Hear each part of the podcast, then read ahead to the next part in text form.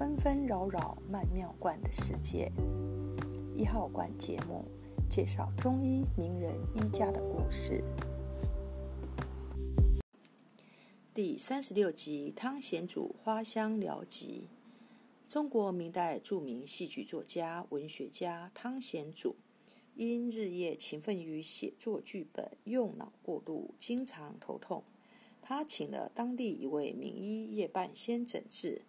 叶半仙诊断后笑曰：“汤大人不必服药，只要常到闭塞的百草园来走走，不过半年自会痊愈。”一日，汤显祖为构思一个剧本感到头痛。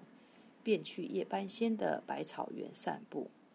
百草园有上千种药草，花开满园，四处飘香。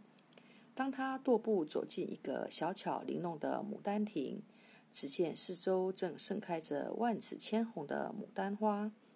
那清新的芳香、艳丽的花蕊，使他烦恼顿除，松弛舒适。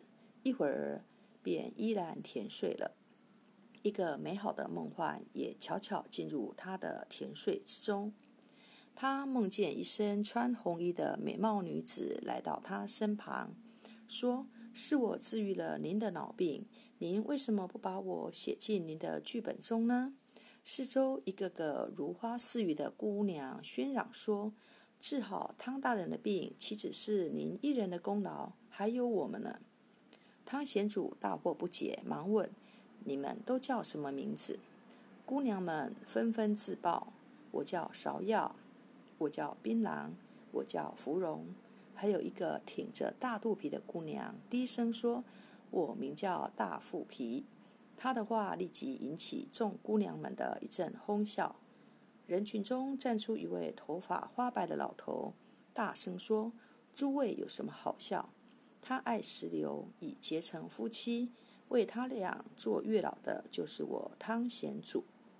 醒后，汤显祖感到头一点不痛了，并把梦中的奇遇讲给叶半仙听。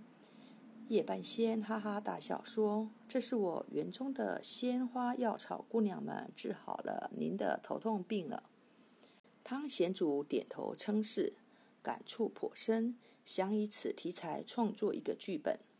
叶半仙很赞同，还写了一首诗：“牡丹亭边，槟榔红娘子，貌若天仙。芍药丛中两钟情，白头翁为媒。金银花牵线，八月兰开始成家伴。芙蓉帐中结碧地莲，合欢十月大腹皮翩翩。生大利子有远志，持大戟平木贼。”耕猪草寇，当归齐，封大将军于金銮殿。这首诗中共写了十八种中药名。汤显祖就根据此诗内容，创作出著名的历史巨著《牡丹亭》。从此，花香疗疾法也成了中医一种传统治疗疗法，广泛应用于民间。故事说完了，感谢您的收听。我们下次见。